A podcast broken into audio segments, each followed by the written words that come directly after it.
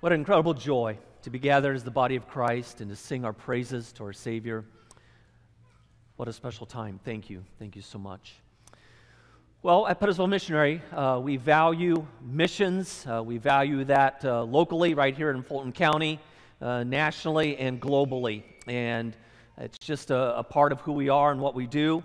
And we're always um, excited when uh, missionaries who are serving in different places uh, come and visit and update us on, on what God is doing. So uh, we're very privileged this morning to have Otinio and Barbara Adore who are with us today, and they're going to come up and they're just going to update us with what God is doing. So uh, please give to them a very warm PMC welcome.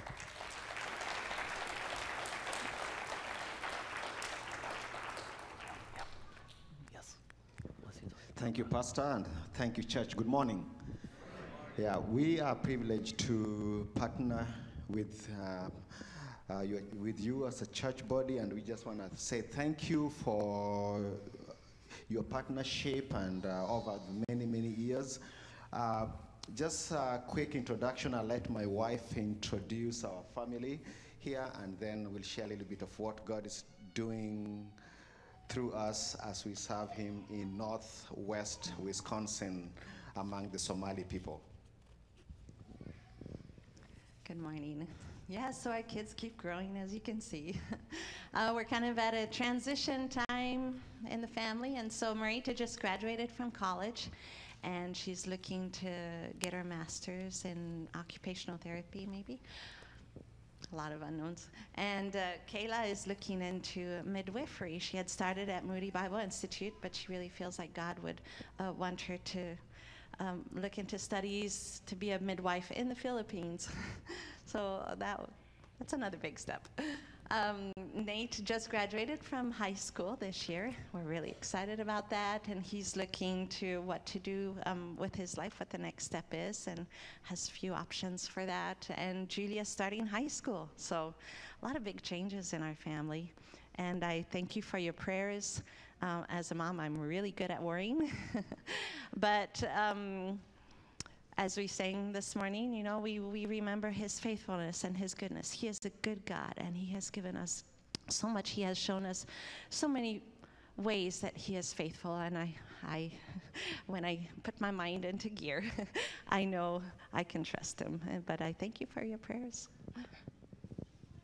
Yeah, as we serve the Lord, I'm always reminded uh, many times of uh, this verse in uh, Revelations chapter 5 and verses 9. And the Bible says, And they sang a new song, saying, You are worthy to take the scroll and to open its seals, because you were slain, and with your blood you purchased for God persons from every tribe and language and people and nation. You have made them to be a kingdom and priests to serve our God, and they will reign on the earth.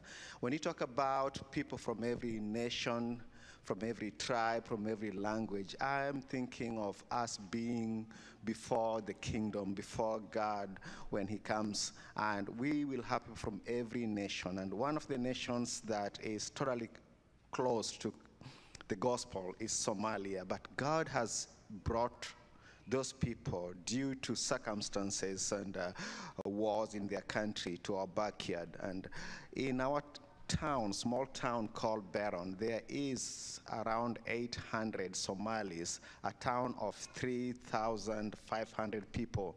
So we see there's a lot of uh, these people per capita, and uh, they have two mosques. So a few months ago, we, you know, if you don't know people, you would be fearful of them. So we organized a time when local pastors and most leaders go together. We are working with the Well Organization, which is a local organization there. And you can see on the picture there, that's our meeting where we just sat and had a meal and just found out or let people realize that although they worship differently, they worship a different religion and different God, which is a false religion, but they're just human beings and we can reach them with the gospel. Just, just dispels that fear that of unknown. And then a few months later, the mosque leaders invited us to the mosque just for discussion. And at first, they thought they were going to convert us into Islam. But when we got there, we were able just to share the truth. And I normally distinguish between the truth, God's word, and the Quran, which is their book that they follow. And they don't really like that when I say, let's look at what God's word say and let's look at what your book says.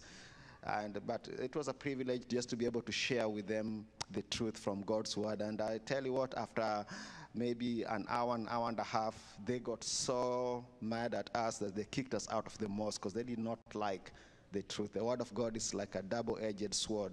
And I am I believe in not compromising, not just for the sake of friendship and just agreeing with them, but I believe in stating the truth that Jesus Christ is God. He came into this world to save sinners and he died on the cross and rose again.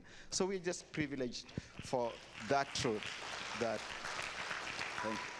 Glory to God because it's Him, you know, He's the one that matters most, and we just we're just vessels being used by Him. So uh, one exciting thing is that I had a privilege of baptizing a Somali man. His name is uh, his former name used to be Ahmed, but he took the Christian name of Daniel.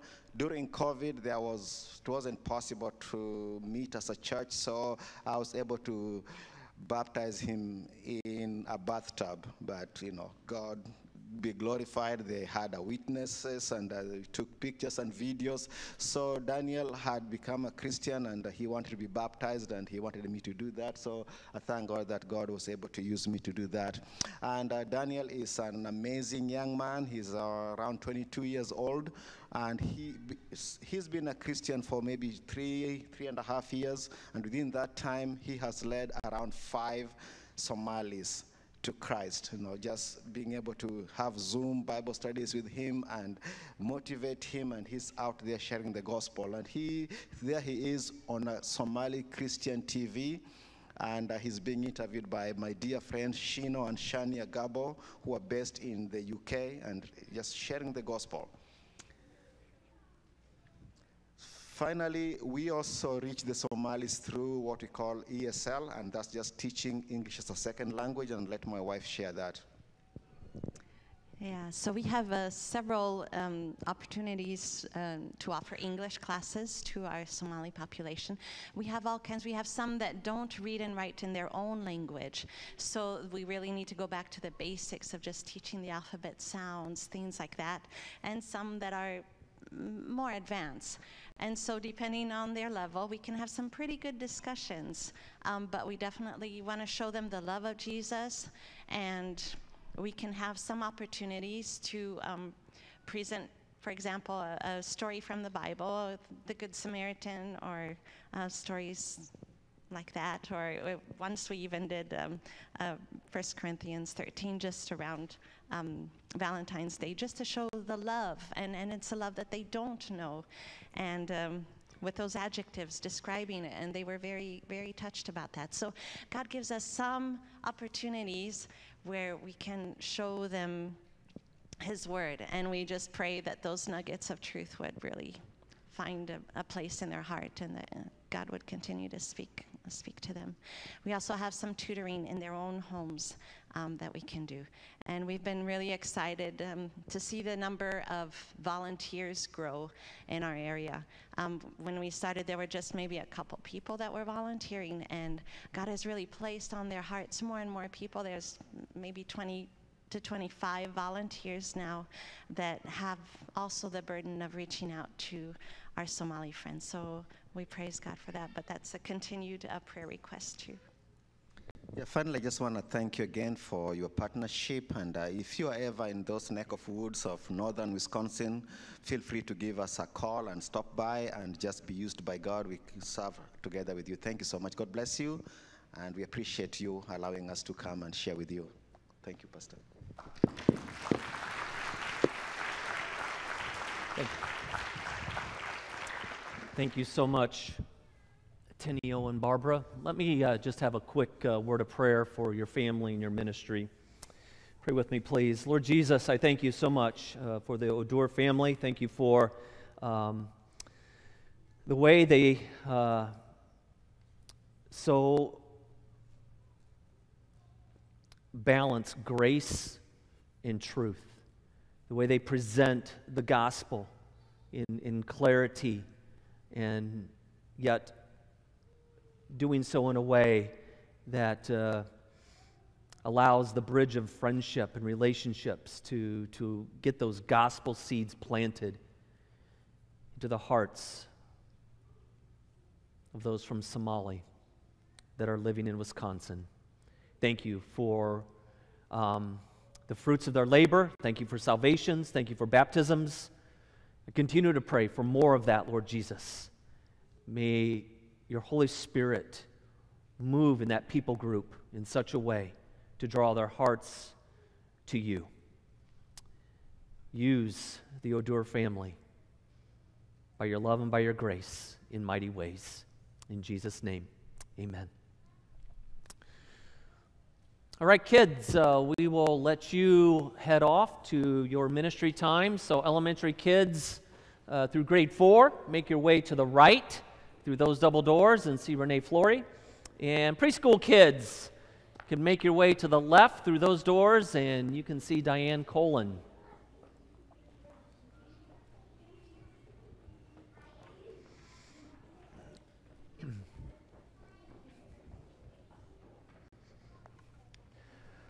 Well, my family and I had the opportunity to be on vacation for a couple weeks, and it's always good to have that time. And uh, I always look forward to that, just being with the family and, and uh, kind of getting recharged. Uh, it's always uh, good to get back. I, I, love coming back home, and it's good to be back home again. Uh, but one thing for sure, I can always count on a prank of some sort when I get back from vacation. It's always something. Well, this time, I get back into my office, and sitting on my desk, dead center, is a John Deere coffee mug. I don't know what I'm going to do with this. Think I'll, I think I'll put some Case IH pens in it, is what I'll do, or something. But, anyways, I'm just going to put this over here. Um, I won't mention any names, but the guilty person happens to be related to the piano player.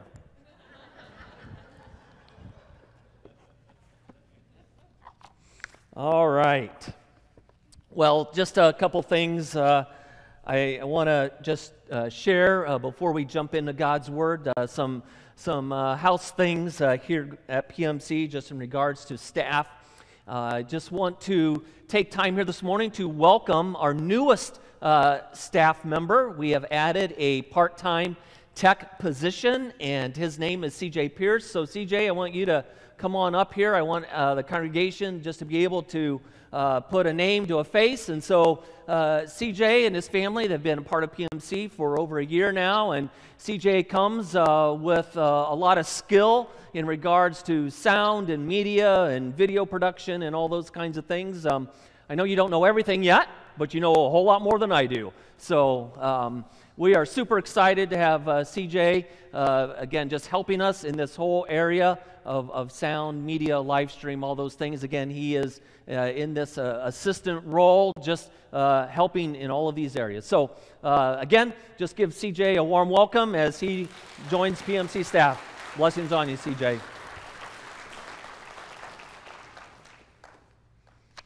Then another uh, staff change that I need to communicate with you, which is, which is, which is harder, is uh, Renee Flory, our children's ministry director, is uh, stepping down after many, many years of faithful service. And uh, as lead pastor, I just, I, I want to say publicly, uh, I, am so appreciative of Renee, and, and uh, she just has done um, ministry with, with, excellence in, in so many ways, has such a genuine love uh, for our PMC kids, uh, done a great job equipping them with God's Word. Uh, she is uh, really, really good at organizing large events, uh, just allowing God's Spirit to, to work. And so she's going to be missed a lot in this role. she has taken on a new full time position at Tinora Schools, and so she will be transitioning to that. she will still be in this role through the end of August. uh, but uh, from then on, uh, we're going to be uh, looking for uh, someone to, to fill uh, her shoes. So, just simply want to say here this morning, you know, if you or someone you might know who would have interest in serving as our children's ministry director, um, talk to me. I'd be happy to give you all the ins and outs about that and, and just answer any questions. again, we are looking to, to fill this position, um, and we need to do it uh, rather quickly. Also, uh, we are looking to fill an assistant preschool teacher position. And so uh, that is uh, in the mornings, five days a week, with our Christian preschool throughout the school year. And so if that is of interest to you or someone you know, uh, see Diane Colon. Diane Colon is our director, and uh, she will handle that part of the job description. So, um, again, just wanted to get that out there. And uh, just, um, uh, again, so thankful for our staff and uh, all that they do here at PMC. Well, uh, while we were on uh, vacation, uh, we had the privilege of, of tuning in via the live stream. And again, this is the, the first time uh, that I have watched our live stream while I've been away from PMC. Uh, obviously, I, have watched our, our, our worship services, you know, just going over things from time to time. But this, uh, over these past two Sundays, was the first time that I was physically away from Pettisville and tuned in to our live stream.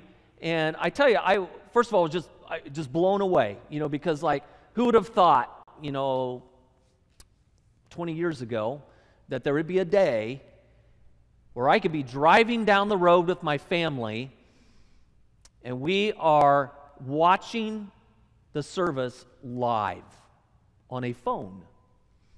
That's what we were doing.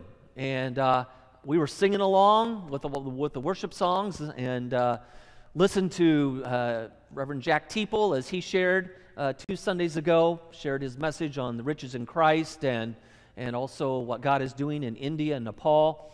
And then last Sunday, uh, listening to John Siegel uh, preach from John chapter 11, and just that on, on the theme of love, death, and the glory of God. And so it was just a huge blessing to be able to tune in to those live streams. And so I simply want to take a, a moment here to encourage you that if you're ever away on a Sunday morning, please tune in. Tune in to those live stream broadcasts. I tell you, it, it's a great way to keep you connected uh, with what's going on on Sunday mornings. Uh, of course, a live stream is never meant to replace, you know, our physical presence here uh, on a Sunday morning. You know, you, you can't have community. You can't have relationships if you're not here. Um, but if you do happen to be away, if you're on vacation, if you're sick, um, whatever, tune in, tune in. And again, it's a, just a fantastic way to, to stay connected with, with the church. Well, let's uh, go ahead this morning and turn in our Bibles to the Gospel of John. Gospel of John, chapter 12. My theme is following Jesus. Please pray with me. Holy Spirit, right now we quiet our hearts because we desire to hear from you.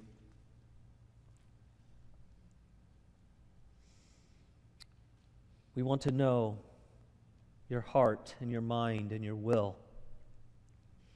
We want your spirit to speak direct application into our life. Jesus, we thank you for your grace and your goodness to us, and we thank you for our salvation, and we thank you that we can follow you and be the teacher this morning as we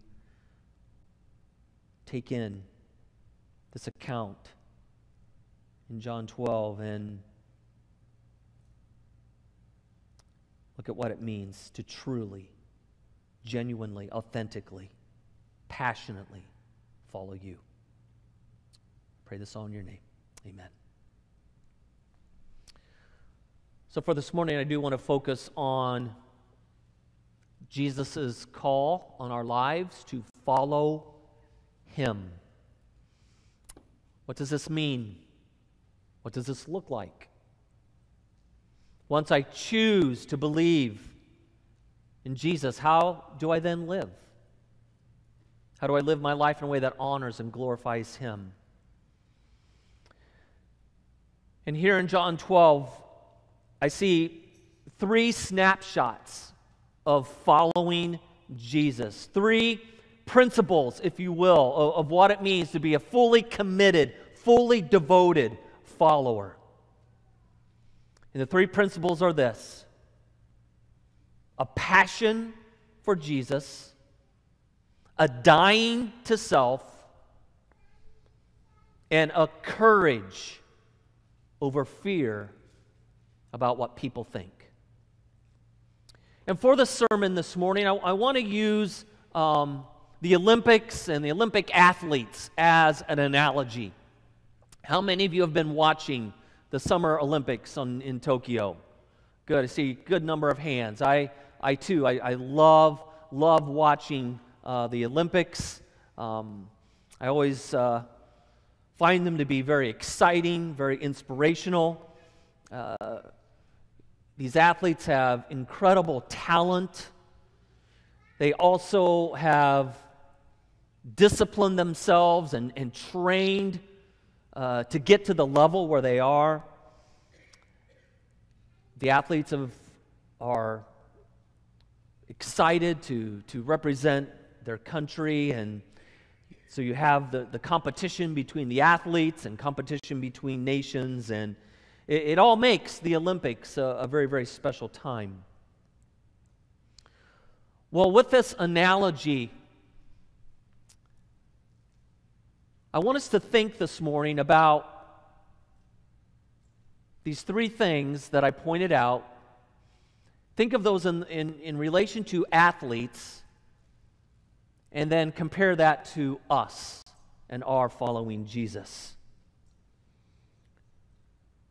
Olympic athletes operate under similar principles the principles of passion, dying to self, and courage. First of all, they have a passion for their sport. They love doing what they do, whether it's running, swimming, biking, volleyball, basketball, wrestling, weightlifting, whatever their sport is, they have a passion for it. They do what they do because of their love for the game. Secondly, they practice dying to self. They train extensively early, early, early morning practices, late, late evening practices, weight training, cardio training, special diets, so their physical body can be at its absolute best. They deny themselves a lot of self pleasure for the sake of their sport. And thirdly, they have courage. Courage over fear about what people might think. Alex Felix, very decorated sprinter and runner on the Olympic track field. She had the courage to run at the age of 35. Everybody was telling her she was too old, she shouldn't do it. But she had the courage over the fear of public opinion. Take that analogy with Olympics, and let's talk about following Jesus. We too need passion. We need dying to self. And we need courage over fear. Let's take a look at these three snapshots from John 12. The first comes to us in these first eight verses. It's the account of Mary anointing Jesus with very expensive perfume. The setting is the little town of Bethany. One of the other gospel accounts tells us that everyone is at the house of Simon the leper. Simon the leper who had been healed by Jesus. Also at the house are Mary and Martha and Lazarus. Lazarus is kind of the, the guest of honor, if you will, because, you know, Jesus had just raised him from the dead. And so there is just a lot of excitement going on in this house. Uh, there's a dinner meal. And so you, you can just imagine the, the joy, the laughter among all of these people Jesus, his disciples, Mary, Martha, Lazarus, Simon, a whole gathering of friends. But following dinner, things get very, very interesting. Mary expresses her love and her devotion to Jesus in the most unexpected way. Let's take a look at these verses here in John 12, starting at verse 1. Six days before the Passover, Jesus came to Bethany, where Lazarus was, whom Jesus had raised from the dead. So they gave a dinner for him there. Martha served and Lazarus was one of those reclining with him at the table. Mary took a pound of expensive ointment made from pure nard and anointed the feet of Jesus and wiped his feet with her hair. The house was filled with the fragrance of the perfume. But Judas Iscariot, one of his disciples who was about to betray him, said, why was this ointment not sold for 300 denarii and given to the poor? He said this not because he cared about the poor, but because he was a thief. And having charge of the money bag, he used to help himself to what was put into it. Jesus said, Leave her alone, so she may keep it for the day of my burial. For the poor you always have with you, but you do not always have me.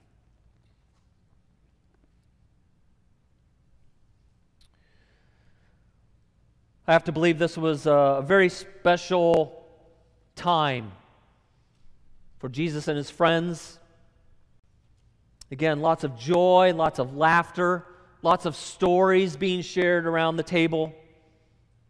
I have to believe that everybody was talking to Lazarus and asking him how it was when he was in the presence of God for those four days. What was it like when God told him, uh, Lazarus, I got to send you back?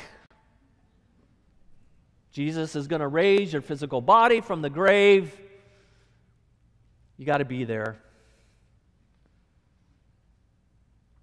So you have all of that going on, all of these conversations.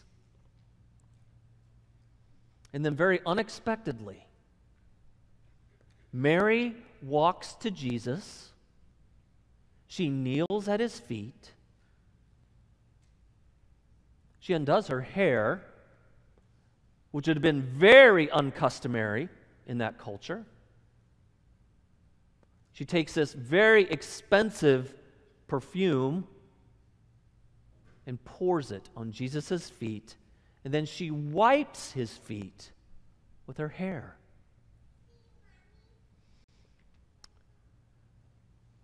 Now, I can imagine Things in that house got really, really quiet.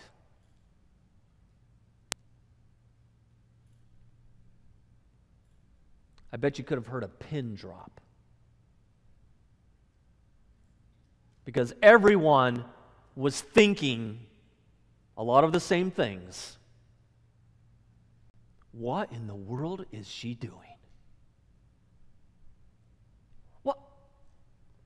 Does she know how much that perfume costs?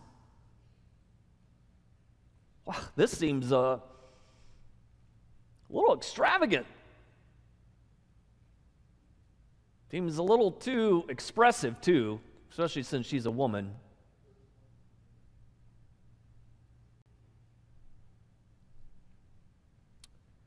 Now we know that Judas, he had his opinions and his judgments, and he was willing to blurt them out.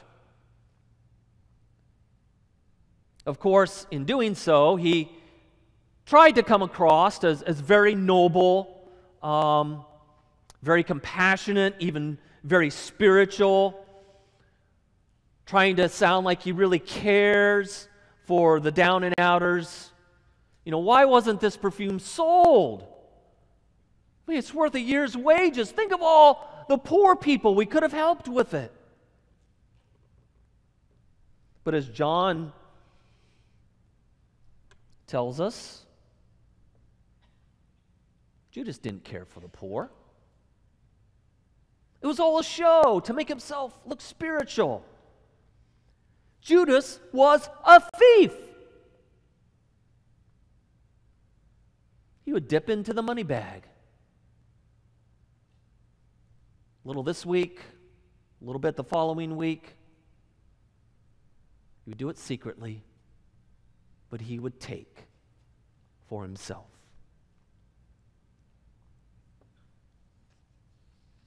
Thankfully, one person in the room knew the truth. And Jesus speaks up and defends Mary. He commends her for what she has done. And Jesus corrects every misjudgment, every wrong perception in that room. He honors Mary for her love and her devotion to Him. What Mary did at this dinner party shows a genuine passion for Jesus. And when I use this word passion, I'm not using it in the romantic kind of way. There is nothing in these verses which is sexual. Mary is not being flirtatious. Mary knows that Jesus is the Messiah. She believes in him as the Son of God. She believes that he will die. Why does she believe this? Because she has been listening. She has been sitting at the feet of Jesus, soaking in everything has been saying. And so when Jesus has been talking about his death, it hasn't just went in one ear and out the other. She has heard that. She knows Jesus' true purpose for coming, which is to seek and to save that which was lost, to give his life as a ransom for many. Mary knows this. And so, as God prompted her to do this very lavish expression of worship, She did it with everything she had. She did it out of her love, her passion for Jesus.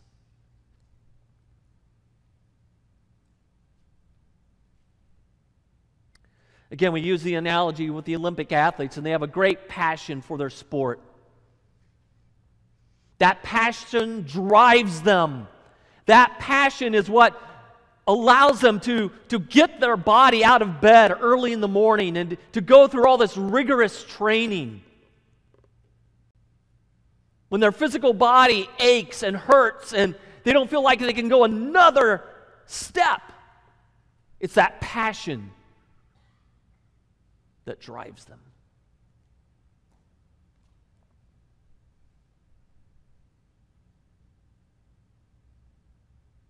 Let me ask you this morning how is your passion for Jesus? Is it where it needs to be? Is knowing Jesus and your relationship with Him, is that your number one desire? Is that desire, is that passion driving how you live your life?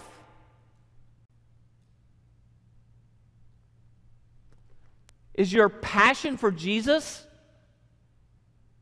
greater than your career? Is your passion for Jesus greater than your bank account? Is your passion for Jesus greater than your hobbies, your positions? Is your passion for Jesus even greater than your marriage and your family? When it comes to following Jesus, our love and our devotion and our passion for Him needs to be number one. The next snapshot from John 12 comes after Jesus' triumphal entry into Jerusalem. There were some Greeks who had, had come for the Passover. They really wanted to see Jesus, and so they ran into some of Jesus' disciples and they asked, Can we see Jesus?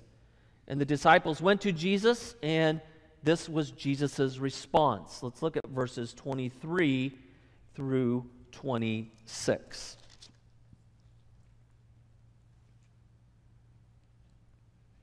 And Jesus answered them The hour has come for the Son of Man to be glorified. Truly, truly, I say to you, unless a grain of wheat falls into the earth and dies, it remains alone.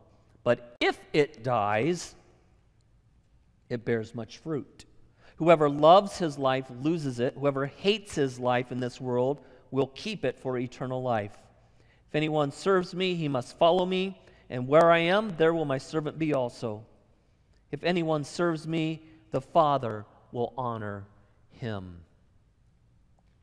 I want you to think for a moment the timing in which Jesus spoke these words. Remember, he has just ridden into Jerusalem. The entire Passover crowd has hailed him as their Messiah.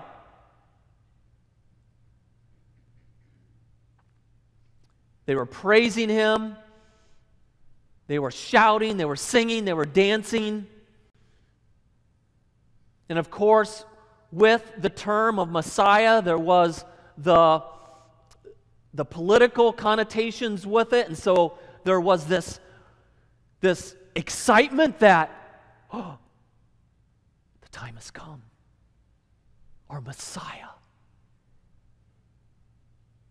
is going to rescue us from Rome. He's going to overthrow them. And we're going to live in freedom. Israel is going to be, once again, a prominent nation in the world. And so the crowd is expecting a political speech. They're expecting Jesus to lay out the plan, the plan for the military, the plan for the weapons, the strategy for victory. That's what everyone is expecting. But Jesus doesn't give the speech that everyone anticipated. Instead, he talks about death. Talks about how a seed can't reproduce and multiply unless it, first of all, goes into the ground. And it was a perfect illustration for Jesus because Jesus would die on the cross, his body would be buried in the ground, and like a seed which is buried in the ground, it sprouts to new life and then the harvest.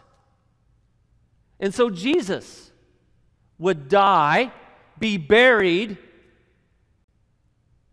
he would rise again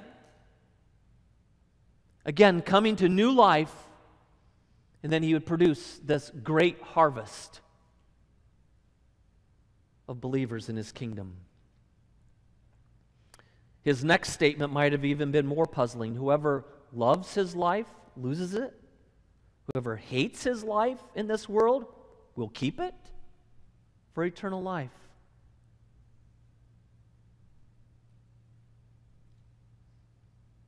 I'm sure the people were scratching their head on this one.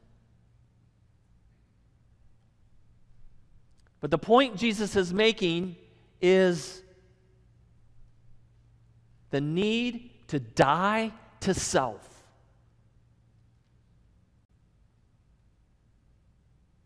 He's telling the people, you really can't follow me. You really can't experience my abundant life until you practice this dying to self, putting to death the self centeredness, the pride, the greed, the lies, the selfishness. Think again of Olympic athletes. What do they do to be successful? Well, first of all, they have talent. They're not going to get to that level without talent, so that part's a given. But another reason they reach that high level of athletics is because of how they train, because of how they so often deny themselves things that their body may want or may crave. You know, their body may crave rest, but they keep pushing, pushing hard. Their, their body may crave certain foods, certain foods that, that would be, you know, a hindrance to being at that peak performance. And so they discipline themselves, they focus. Some of them even stay off of social media so they don't get distracted.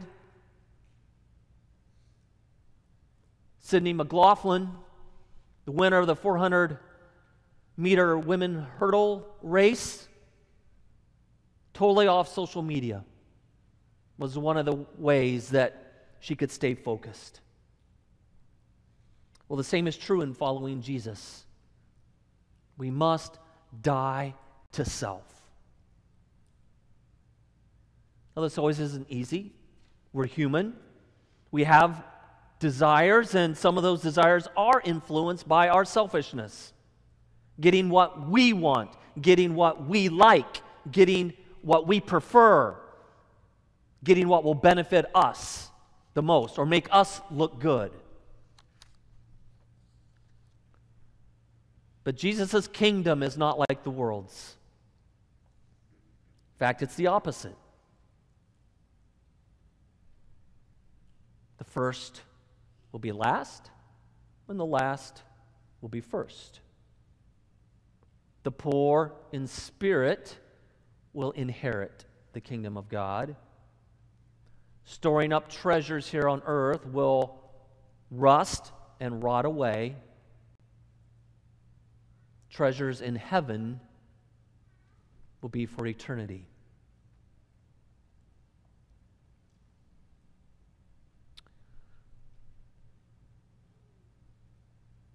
In following Jesus, we die to self.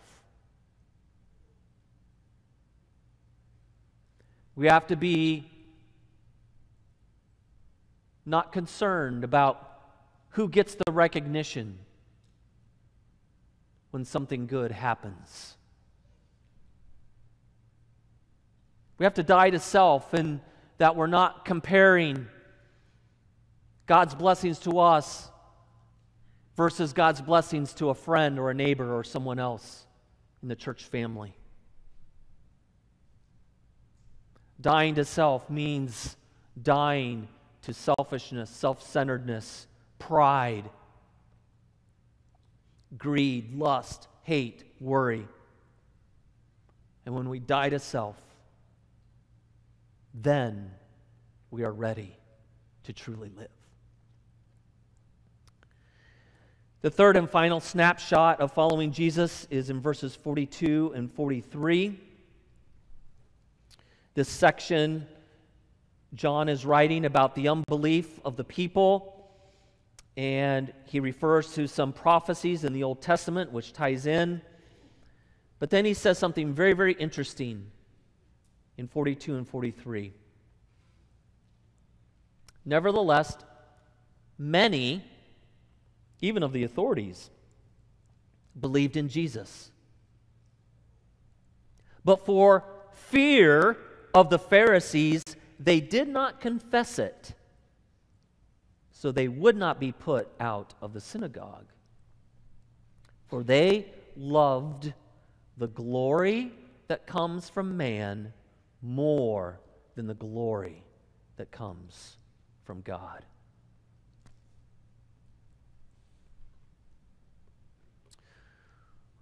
All throughout Jesus' ministry, you had people who would believe and those who did not believe.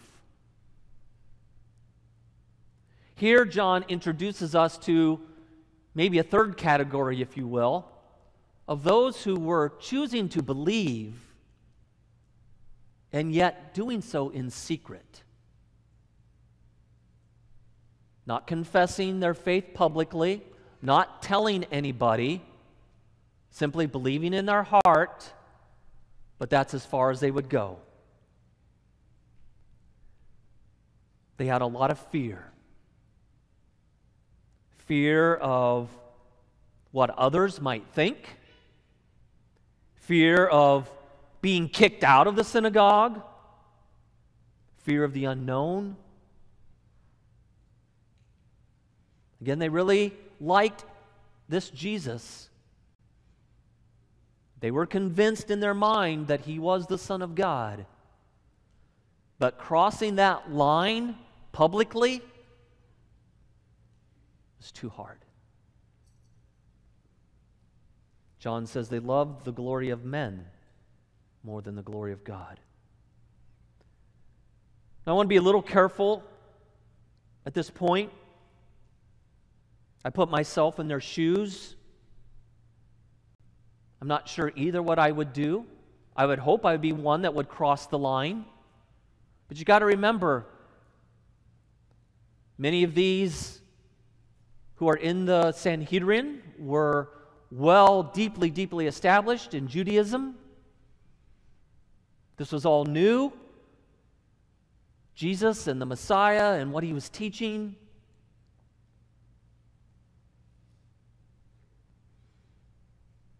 And while I believe that the moment we come to faith in Christ, our sins are forgiven, we are redeemed, our, our names are written in the Lamb's Book of Life, and all of those things that Scripture tells us happens when we believe, courage is one of those things that may take time. You may not be given just this instantaneous full dosage of courage.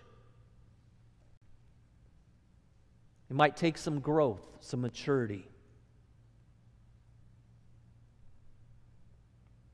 We know that when Jesus died, Nicodemus and Joseph of Arimathea, they went public. They crossed the line. So, this is an important principle for us in following Jesus that we have courage over fear of what others may think. We can't worry about those kinds of things. The example that came to my mind, just in regards to Olympics and Olympic athletes, was um, the well known gymnast uh, championship gold medalist uh, Simone Biles. Uh, you who've been following the Olympics know her story. I mean, she was predicted to win multiple gold medals. She was at the absolute peak of her career. But as you know, things didn't go well on the vault. And she pulled out. Pulled out. She talked about having the twisties, talking about her own mental health, being mentally prepared to do all of these things so she didn't end up injured. And as you know, if you've been following, she did return for the balance beam event. And that took a lot of courage because everybody was telling her not to do it.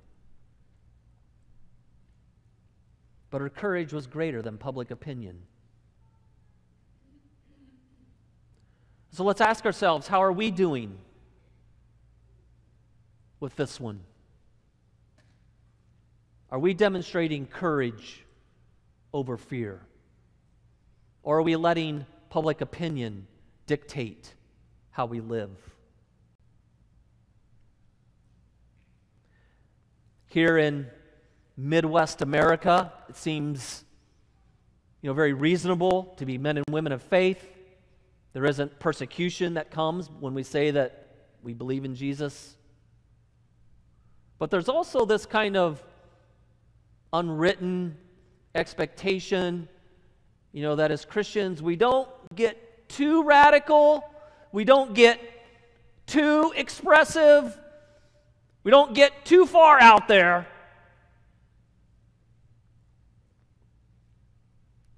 You know, we don't want to be a Jesus freak because everybody will start talking about us.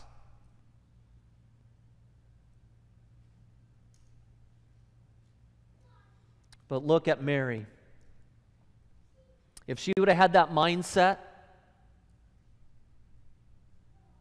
if she would have said, What I want to do is too lavish, too expressive, too out there, too radical, think what we would be missing.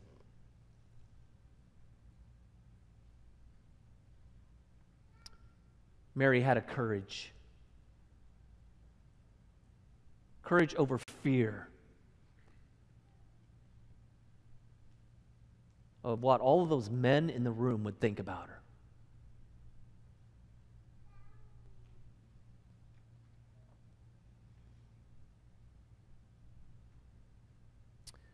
I know many of you here this morning are Jesus followers.